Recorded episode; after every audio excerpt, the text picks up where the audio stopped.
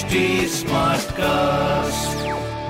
आप सुन रहे हैं एच डी स्मार्ट कास्ट और ये है लाइव हिंदुस्तान प्रोडक्शन हाय नमस्कार मैं हूँ आरजे वैभव और आप सुन रहे हैं आगरा स्मार्ट न्यूज़ और इस हफ़्ते मैं ही आपको आपके शहर आगरा की खबरें देने वाला हूँ। खबर नंबर एक की बात करते हैं। गंगा जल में सिल्ट के कारण शुक्रवार से जल आपूर्ति रुकी हुई है।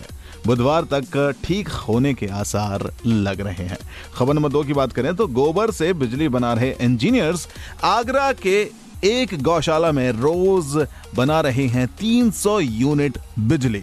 खबर नंबर तीन की बात करें तो त्योहारों के आते ही लोगों की भीड़ बाजारों में बढ़ रही है। ऐसे में कोविड के खतरे को देखते हुए स्वास्थ्य विभाग ने सार्वजनिक स्थानों पर फिर से सैंपलिंग शुरू करने का फैसला लिया है। तो ये थी कुछ खबरें जो मैंने प्राप्त किए हैं हिंदुस्तान अखबार से। बाकी अगर आपका कोई सवाल है तो हमारे सोशल मीडिया हैंडल्स पर हमसे कनेक्ट करें। इंस्टाग्राम फेसबुक और ट्विटर के लिए at the rate H T Smartcast और ऐसे ही पॉडकास्ट सुनने के लिए लॉग ऑन करें W W W dot H T Smartcast dot com पर। आप सुन रहे हैं एच डी स्मार्ट कास्ट और ये था live Hindustan production HD Smartcast.